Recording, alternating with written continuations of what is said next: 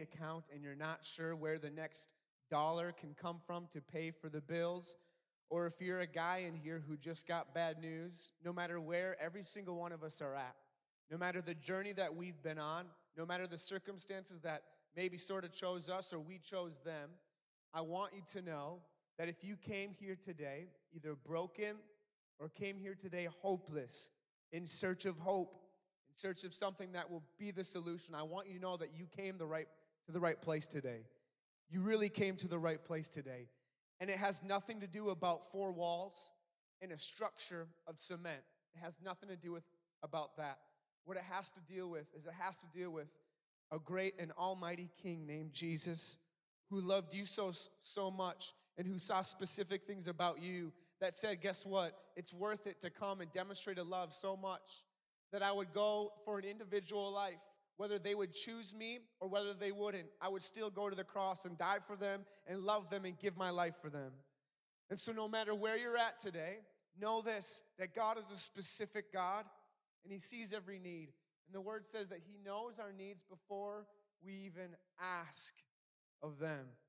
And so, to the person that walked in hopeless today, I believe when Pastor got up before and was challenging you and God wanting to bring new life, I believe that was prophetic. I believe that was God literally trying to speak to you that God is great, that He is awesome, that He is worth living for, and that despite our circumstances, there is hope in the name of Jesus, and there's power in the name of Jesus.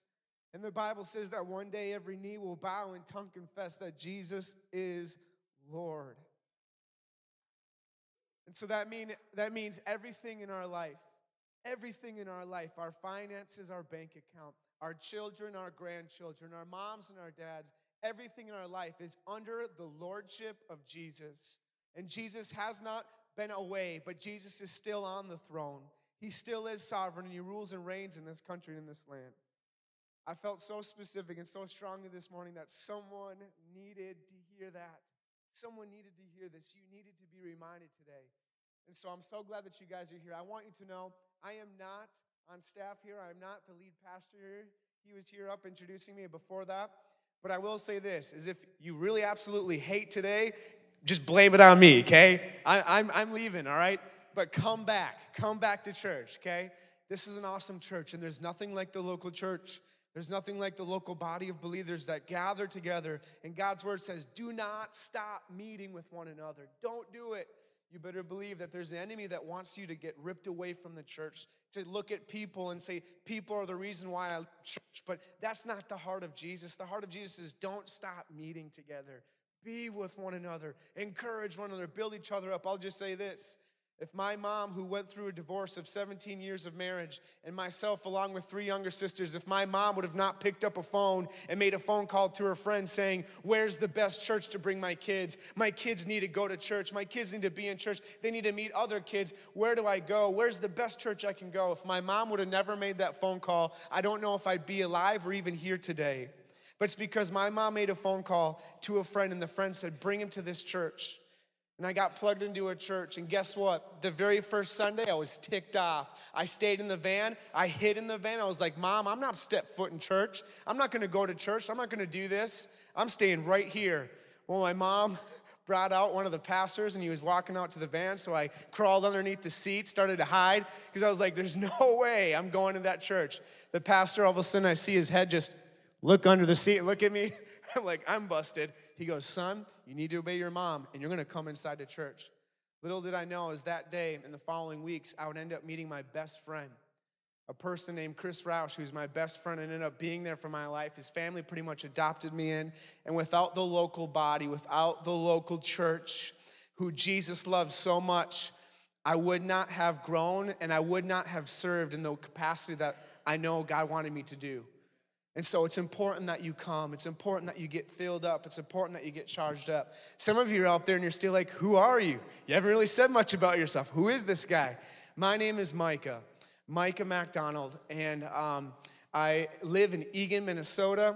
I am happily married to the most beautiful girl on earth. Her name is Stephanie Joy. I brought a picture of Stephanie. There she is. We've been married for four and a half years now. And I always say this if there's any young people in here or young adult males or you name it, I'll just say this that if you live for Jesus, he always hooks a brother up, okay? It's just how it is. It's just how it goes. I married way out of my league. She's way better than I am. And today actually happens to be her 26th birthday. And so, dude, I'm telling you, I'm a better man because of this woman in my life. And I never thought I'd be so close, so intimate, and have such a best friend like Steph, especially after the heartache that I went through as a kid watching my parents' marriage break apart. Uh, just recently, about two months ago, we had our first child named Everly Dawn. Everly Dawn was born on August 16th. She's a gift, she's awesome. And uh, I, I put this picture up here on purpose, okay? Because Steph said, Hey, Micah, I'm busy. Can you please go change Everly? Put an outfit on her. I said, Sure, no problem. I did it in a male mindset, okay? As men, when you get up in the morning, you know, the first thing you put on is you put on some pants, right?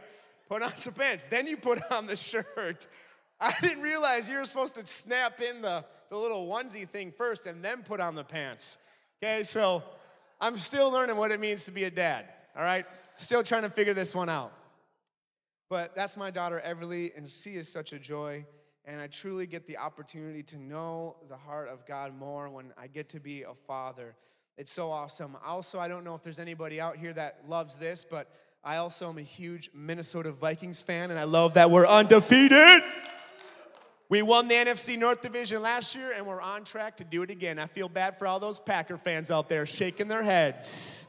Yep, that's right. That's right.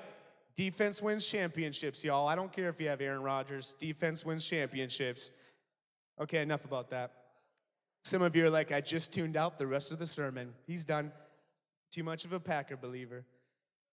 You guys, I am so excited about the opportunity to bring God's word to you today because I believe it is one of the passion points and the driving value for our Creator who made this entire world.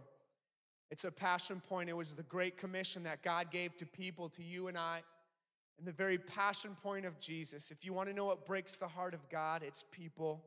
If you want to know what God is crazy about, it's people, it's individuals, it's His creation, it's who He's made. And whether it's the terrorist and the worst human being on earth, or whether it's a Mother Teresa, it does not matter. The Bible says that all of us have sinned and fallen short of the glory of God. Well, yet, while yet, while we were still sinners, Christ came. He loved us. He loved us enough.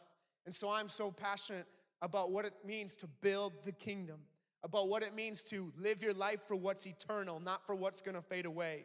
Because one day you and I, we will all stand before Jesus. We will all stand before God and give an account on how we lived our life on what we gave. Did we keep it to ourselves or were we open handed and allowing the Holy Spirit to utilize whatever He wants to do? God loves people. His heart is for those that do not need Him or that, that do need Him. His heart is for the sick. His heart is for those that don't know. His heart is for the tribe that no one has gone to yet and talking about the love of Jesus. His heart is for those who are in North Korea. His heart is for those who believe in Islam. His heart is for those that are far from Him. His word says that his heart is to save, to seek and save those that are lost, and to see them come to know him. And so I am so pumped to be able to preach this. I am so pumped to be able to share about this because this is Jesus. This is God's heart. This is what he loves. God loves people. Today, as a nation and as a state, some of you may have been sitting at home watching debates, or you've been online on CNN or Fox News, and you watched our current world and you've been looking at our current nation. And for some, it strikes fear, and for others, it may strike anxiety. As you know, we are in a pivotal time in our nation and our country as there's a major election coming up for a president, as well as those who will be in the Supreme Court ruling as judges. You know the weight that is there within our nation. But I just want to say this is that Jesus is still on the throne and that he is our president, he is our king, And that as long as he is on the throne, he has a plan, and it's plan A. And what plan A is for the people like you and I sitting in these seats, it's his plan to send us out, to go into all the world, to share love, to share the truth, to share the gospel with others who are broken and lost. A president will not change our nation, another senator cannot heal people, but the love of Jesus can, and the love of Jesus does transform. If it only took 12 guys, if it only took 12 dudes who was willing to surrender their entire life to a great God, if it only took 12 who are so passionate to love God with all their heart and to love others with everything within them, if it only took 12, and the result is you guys sitting in a church today, what could it do if the church woke up in America? What could it do if God started stirring in people's hearts? Rather than looking and pointing the finger, rather than looking at all the sin in everybody else's life, what if we humbled ourselves and got God's heart? What if we chose to humble ourselves and say, God, I'm available. Whatever you want to do, I'm all yours. What would that look like? What would that be like? Obviously, it's important to pray. It's important to pray for this coming election. It's our job as believers to do that and to pray full well knowing that God places those in authority. God places those in authority. More than anything and more than anything else, what we need is people who are fired up about loving God and loving people. People who are more concerned about lending a hand to somebody in need rather than criticizing political candidates. We need the heart of Jesus. Acts 1 8 says, You will be filled with the power of the Spirit, and you will be my witnesses in Jerusalem, Judea, Samaria, and to the end of the earth. God's heart is for this backyard of this church, for the people in these nearby communities. And your church is all about building bridges to the community, building bridges to those that need help, building bridges to the fatherless, the orphans, and the widows, to those who are in need, about building bridges, about building up the kingdom. And that is the heart of Christ. And this will be this kind of church. I know it because I know this is your senior pastor's heart, that this is his heart, that his heart breaks for people. And so we get to do something about it to the ends of the earth. The passage we'll be at today, if you brought your Bibles, will be Luke chapter 9. Luke chapter 9, verse 10. That's where we're going to be this morning. And I want to give you some context. I believe that what Jesus said nearly 2,000 years ago in Luke chapter 9 is the very solution that God wants and has for America, that God wants and has for the city, that God wants and has for our families. I love how the Word of God is timeless. The Word of God has been tried to be burned or to get rid of or to throw away or to, or to destroy, but the Word of God has been protected. It's been protected, and here we have it today. And the very words that Jesus gives, I believe, is the solution to what we see in our world today in building the kingdom. The apostles were commissioned and sent out by Jesus to go fact, he sent out about 70 some people, 72 sent him out and said, You will go and you will cast out demons. You will go and you will heal the sick. You will go and you will preach the good news. And so in Luke chapter 9, verse 10, right away in verse 10, the opening statement, it says, When the apostles returned, they reported to Jesus what they had done. Now I can just imagine this. Jesus is sitting there. The apostles, rather than walking all tired, they're running to Jesus because they're so excited. Jesus, you're not going to believe what we saw. You're not going to believe what happened. Peter, there was this guy that Peter saw.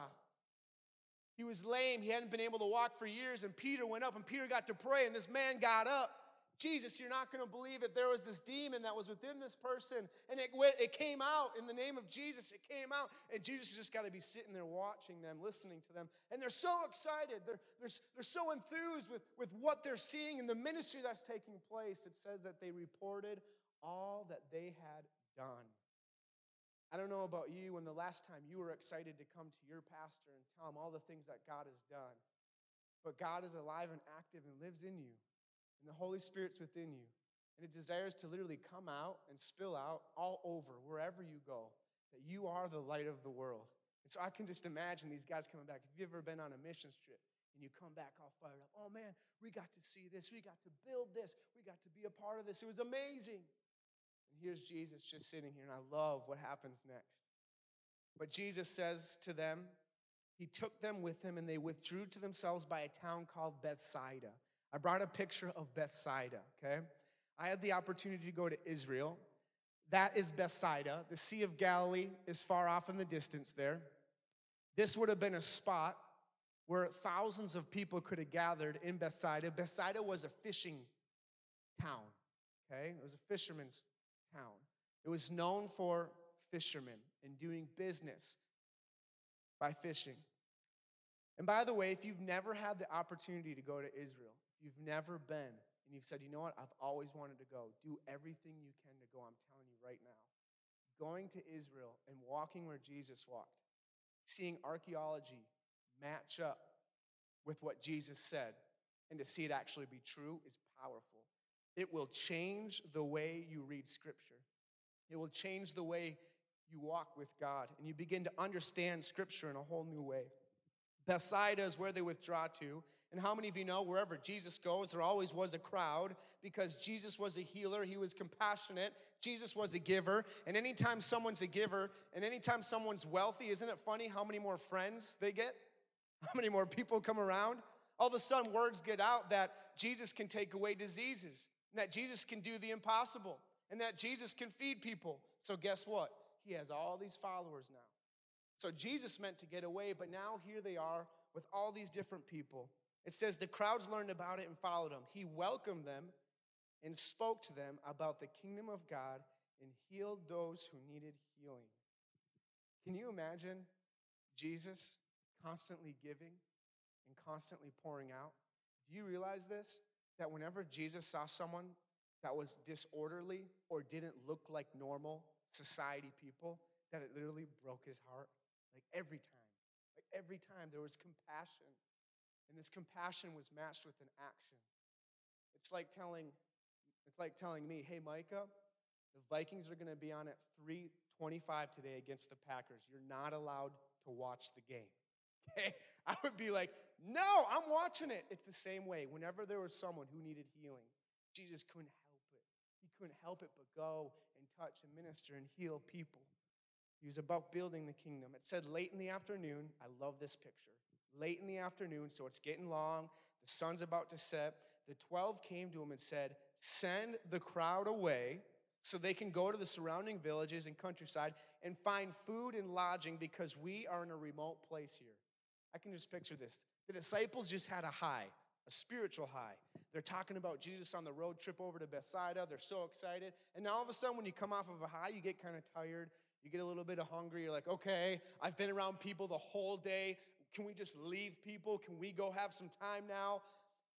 And so he comes to Jesus, and the solution they bring to Jesus is said, Jesus, hey, these people are hungry. Let's just send them away. Let's just have them go to the nearby villages. They can get food. They'll be good. We'll be good. We can get a little break here. It's late in the afternoon. Jesus, what do you think? Is this okay? And I love Jesus' response. I love it. In verse 13, he replied, You give them something to eat. You do something about it. Can you imagine following Jesus? Can you imagine following this guy? Like the most crazy things that he says? I mean, he, I mean, we're looking and we're looking around, and it says that there's about 5,000 men there, which means more like 15 to 20,000. And then Jesus looks at them and says, you give them something to eat. And their first thought is, well, we need to go to town and buy groceries. We got to buy all this food. There's no way else to feed all these people. Just the statement like that. He says, You give them something to eat.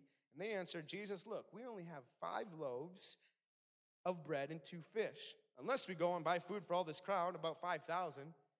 But he said to his disciples, Have them sit down in groups of about 50 each.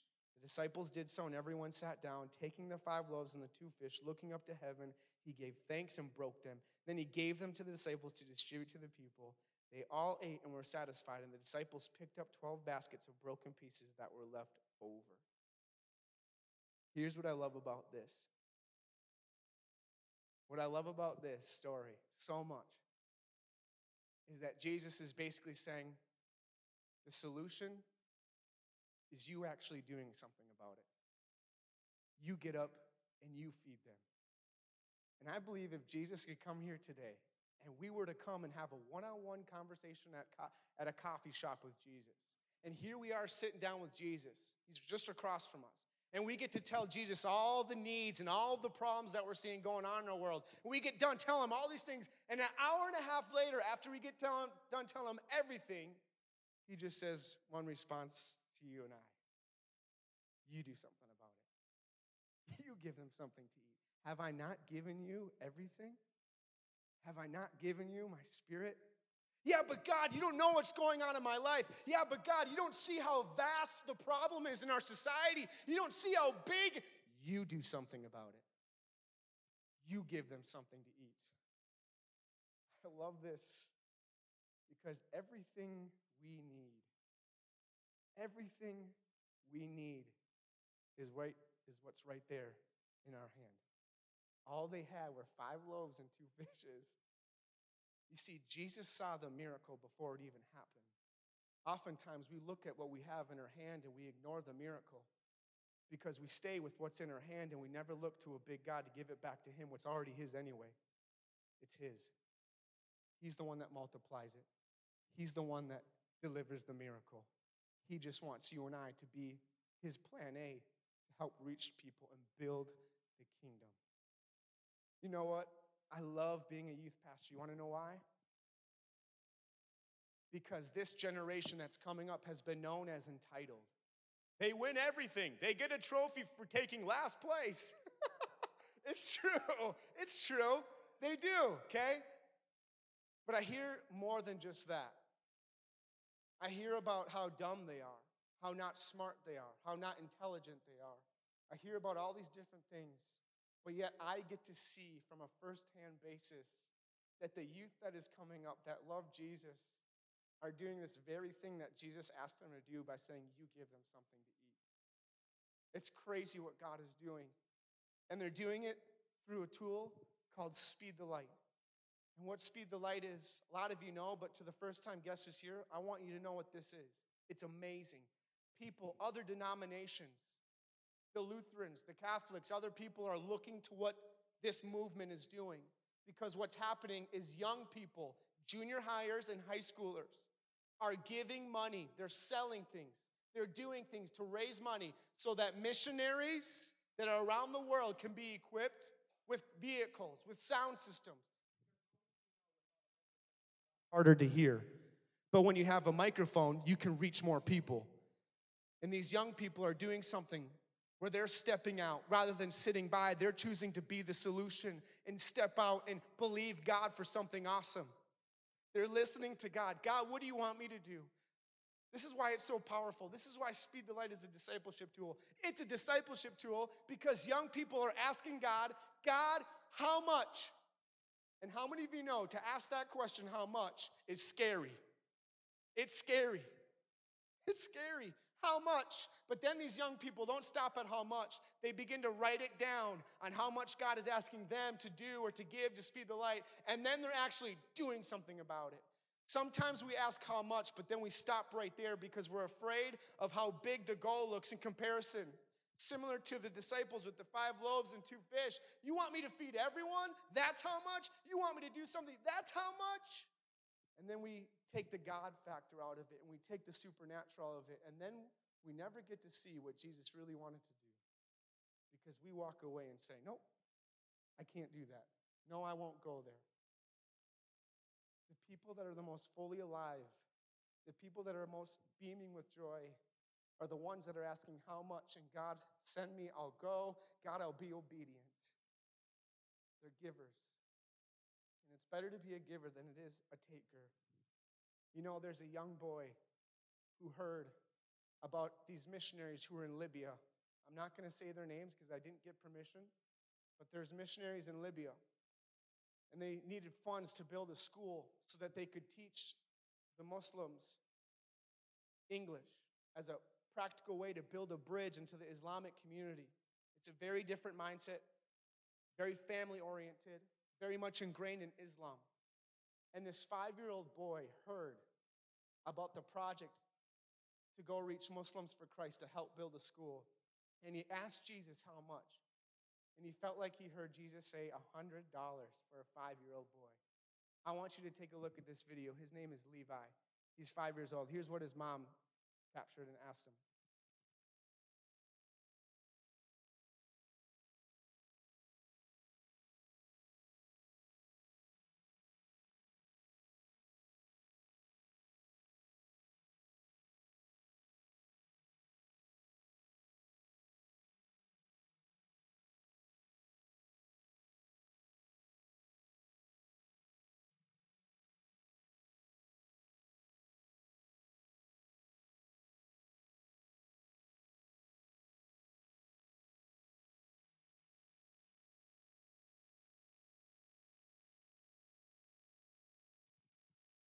Here's what's cool about this is Levi, who's five years old, got the heart of Jesus, did a lemonade stand outside of his garage. So let me give you some context. This was a neighborhood that was tucked in.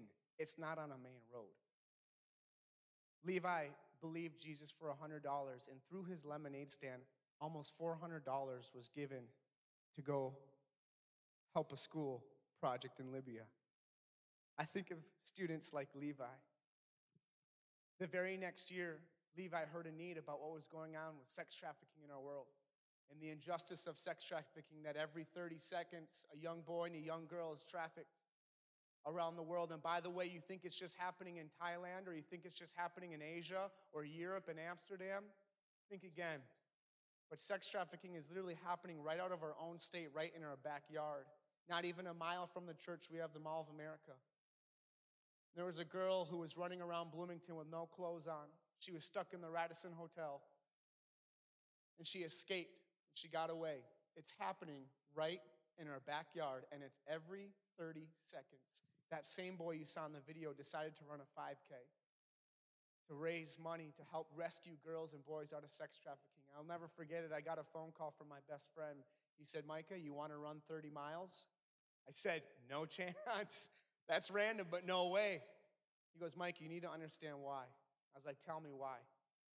He said, I want to put my body through something I know I couldn't do physically and sacrifice because I know there's young kids who are being hurt physically and suffering much worse. So, Micah, here's the deal I'm calling 30 of my friends and asking if they want to run 30 miles with me, and you're not off the hook. You need to raise $1,000 to give that money to Speed the Light to help rescue these girls. I said, Brent, I'm in. 100% I'm in. And youth pastors across the state of Minnesota started finding out about this and started running 30 miles. His dream was to see $30,000 come in for Speed of Light to go help rescue and end sex trafficking. That $30,000 turned into $80,000. All because he started with the question, How much? What do you want me to do? God, you told me to feed them. What do you want me to do? And by the way, it was such a powerful and moving event last year. It was covered over the news stations. And you know what? It wasn't just a Cedar Valley thing, it wasn't just a five church thing, but churches all over the state participated. And by the way, I'm the first one to say this publicly, and you better hold Joe to this, but Pastor Joe is going to run 30 miles next May to do the very same thing. Okay? Joe, Joe and his family are going to participate next May. This dude is not a runner, okay? He's gonna run 30 miles. I wasn't a runner too. But you know what? Every step where there was pain, every step where there was hurt, guess what? It's the gospel. It's the gospel. Why? Because people matter to Jesus. People matter to Jesus. And every life has value because every life was made in the image of God. I brought another picture of a girl named Reagan. This is Reagan. She heard about, she's on the left, she's a youth leader. Every Wednesday night, she drives all over the place to go pick up about four girls from the community whose parents can't bring them to church. And she goes and picks them up. And Reagan's heart got exploded. Her heart broke when she heard the need that's going on right in her backyard of sex trafficking. And here's a girl who had never ran more than one mile in her entire life. One mile. And she ran 30 miles. I was with her as she crossed the finish line, and tears were streaming down her face. She set a goal to raise $1,000, but over $3,000 came in. She was willing to shave her head and shave her eyebrows to associate those who get hurt and who get trafficked and who get abused. What would cause a person to do that? What would cause a person to do such a thing? But could it be the very love of Jesus that has found us and saved us and now is compelling others to do the same to build the kingdom? I not only think of Reagan, but I think of Noah, a boy named Noah Pitts. Noah's in seventh grade. I'll never forget it. He was on the front row, sitting right down here, just like these guys. And I had a prayer and I was believing that, you know what? There was going to be a hundred people that took on a thousand dollar challenge in our youth ministry. Noah, the whole sermon, he was sitting down in the front. He was fidgeting. I was like, he's not normally fidgety. I don't know what's going on. He was just fidgety. And when I gave the altar call to come forward to take on the thousand dollar challenge to help rescue people out of slavery, Noah was the first one. He just sprinted. He ran down to the front, got on his knees, and just started praying. God, what do you want me to do? God, how much? He didn't just take on the thousand dollar challenge. He felt like the Holy Spirit was saying, Noah, I want you to do two thousand dollars. Want you? He's in seventh grade. If there's anybody that could say, I don't have the money, I don't have a full time job, I don't have benefits, if there's anybody who had any excuse, it's him. And what he did is, What do I have? And he looked around in his room and he had an expensive iPad. And he went and made a video and he told the whole world that I'm willing to sell my iPad so that girls and boys my age can be rescued. Because it's an injustice that kids my age are being taken from their moms and dads or they're being sold off by their moms and dads.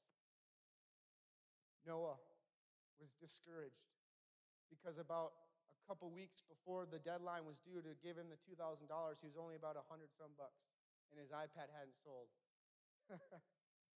I just laugh because God is never late. God is crazy. But literally, that Wednesday when the money was due, $2,000 had come in and he had sold his iPad for missions. This is someone who's catching the heart of Jesus, and it's young people that are doing this. What do all these people have in common? What do all those people have in common? You know what they have in common? Jesus and the willingness to be available. Can you imagine when Jesus told the disciples, You feed them? No, Jesus. Didn't you see the ministry we did earlier today? Didn't you hear about the good things we did earlier today? Didn't you hear about the demons leaving and the people getting up that are healed? Didn't you hear about all those things, Jesus? Why do I now need to feed these thousands of people? Are you kidding me? Jesus brought it back all within a moment, saying, It's not about you, it's about being a servant unto all and serving every single one of these people. And if the disciples hadn't been available, they would have missed out on the miracle. I wonder how many of us simply miss out because we're not willing to be available. Just to be available. God, what do you want to do? You know what I've noticed? Is that God chooses to use the inconvenient and the impossible to do what he wants to do. And at this moment in time, the disciples, it was an inconvenience to them because they're tired, they're hungry, and the last thing they want to do is to go feed 20,000 people. It's the last thing. It was an inconvenience. And I wonder how many of us right now in our life, if you look at your life, you see all the inconveniences. And you see all the things that are stacked up saying, well, I can't do that. I have this bill that's due. I know I got to pay this payment for my child. Or I got this, or I got, or I wonder how many young kids are in the audience today and you've been inspired by Noah, but yet you sit there thinking about the inconveniences. All God is looking for someone that's willing to be available. God, someone that says, God, I'm here. And he noticed it wasn't the extravagant that they brought, it was the little that they brought that God multiplied. It was what they had. I think Jesus is just wondering and asking you and I is what do you have? What's in your hand?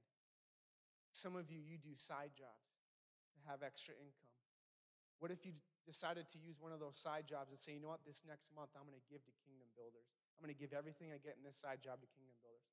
For some of you students, you have an Xbox at home or a PlayStation that's just sitting there. And you play it all the time and you know it's been taken away from your faith. What if God challenged you to give up your Xbox so that the kingdom could be built? These are the kind of things that God's doing God's utilizing in people's lives. At the end of the day, look, I don't want you to hear my voice. But I pray that you would hear and sense God's voice and God's Spirit prompting you to do something, for you to step out. It's all about building bridges. I have two last things, and then I want to pray. I was in Africa, and I got to go to a place called Mafia Island. It's right outside the coast of Tanzania, an island right off of Tanzania there in South, Southeast Africa. And I was in Mafia Island, and I watched as these pastors, there was five pastors on the island, all church plants, came up to us, and I heard story after story after story about how every single one of their families have been threatened to be killed, slaughtered, and to stop preaching the gospel. And if they weren't to stop preaching the gospel, that they'd all be killed and all their families. And I watched her and I was like, I live in America. I don't have anyone come up and tell me that. And these five dudes are pastors. And he said, know what, you, know what you could do? Know what the biggest blessing you guys could help us with? Is you could help us provide clean water and put in wells. You want to know why? Because our people are dying. Not because of lack of food. They're dying because they're drinking out of the same water wells that our animals and livestock are drinking out of. And our people are dying because of diseases. Our kids can't make it much longer. And by the way, we want to put these water wells right outside of our churches so that when people come to get water to meet a physical need, a clean water, we get to share a spiritual need about Jesus and how much He loves them. And so I'll never forget it. I was in bed, it was 5 a.m. in the morning. And I said, God, how much? This is at the end of my trip. God, how much do you want my wife and I to do? How much? Tell me a number. I'm going to give it all. Just tell us a number. And when he told me the number, I started shaking. I literally started shaking in bed. But he said, $20,000 I want you to give within the next month and a half. I started shaking. I immediately pressed play on the movie on when I got home and told my wife and how she would react. So I remember going home from Africa and telling my wife, Hon, I feel like we're supposed to give $20,000. And she looked at me and she said, Let's do it. All right, let's go. And for us, we don't make a lot of money. I'm just telling you right now, we don't make a lot of money. All we had was maybe a few thousand dollars in our bank account saved up. That's it. How we were going to get 17 or 18,000 more dollars, I had no idea. But I just said, God, we're going to be obedient. God, we're going to do it for the next month and a half. And I began to pray and I began to do things, I began to give. And I remember it was December, three days in December, and $13,000 had come in at 20 out of 20,000. And there were 6,500 that still hadn't come in, and it was due before the end of December. I went on vacation with my wife. We just gave it to God. We're like, dude, this is awesome. $13,000 we've given and, and raised, and we've sold things, and we sold iPads and laptops, and this is awesome. This is great. 13, can you believe 13? Who would have ever thought we would have ever given $13,000? I get an email on January 2nd when we get back from vacation and it said, Someone has anonymously given you $6,500 to exactly match 20,000 that God put on your heart in Africa. I just think about that. I just think about that. The little that my wife and I had, we gave it back to God and said, God, this is yours anyway. It's not even mine. This is yours anyway. It's not even mine. God, you do with it what you want. I wonder how many people out there are willing to ask the question, how much? Because God's already spoken to you and says, you do something about it. My grandpa was a Lutheran minister and a post office worker. And my grandpa was diagnosed with stage four pancreatic cancer, given a very short amount of time left. And he knew he was going to die. And he invited all eight of his children and all 30 some of his grandchildren, one family over at a time. And my grandpa started with the oldest child and their kids, all the way down to the youngest child and their kids, and he had them come over. And he gave each grandchild and each child a note card, and on the note card was a verse and a prayer. And before my grandpa passed away, he got to pray over every single one of us. It was powerful, I'll never forget it. But the thing I'll never forget, even more than that blessing, was this was my grandpa being a pastor, being a minister, every Sunday getting to share about the gospel and sharing Jesus on his deathbed in his nursing home. My grandpa would not stop sharing the gospel with everybody that came into his room. To people, to nurses, to doctors, he just kept telling people about Jesus. And he looked at us as a family and he said, You want to know what my biggest regret is? My biggest regret is not sharing the gospel with more people. but I waited till now. I waited till now. And I wish I would have just shared it freely and generously as I'm doing now. And I thought about it, and it was a challenge to me personally that what am I doing with my life right now? What am I investing in right now? What am I giving to now? And I'll say this is that one day, a hundred years from now, the only thing that will matter is your relationship with Jesus. Because you will not be able to take your retirement accounts with you. You will not be able to take your bank statements or your investments with you. Could you pass those on to your family? You got it, you bet it. But the one thing we can do now is invest into building the kingdom, into doing what God wants us to do, because the challenge has already been laid out. And if you want to know what breaks God's heart, it's people. And so from now till the day you take your last breath, we get to be a part in investing into others and loving other people. I'm going to pray. In a little bit, your pastor's going to come. But in just a little bit, we're going to have an opportunity to give. And the Bible is clear. The Bible says this if you feel manipulated or if you feel coerced into giving, do not give it. The Bible's clear. Scripture clearly says that. But at the same time, what God asks us to give, there's an obedience factor involved. And it's an opportunity for you to step out in faith into building the kingdom. And I'm going to ask that you do that and that you partner with what this church is already doing, what students of this church and students of this state are already doing.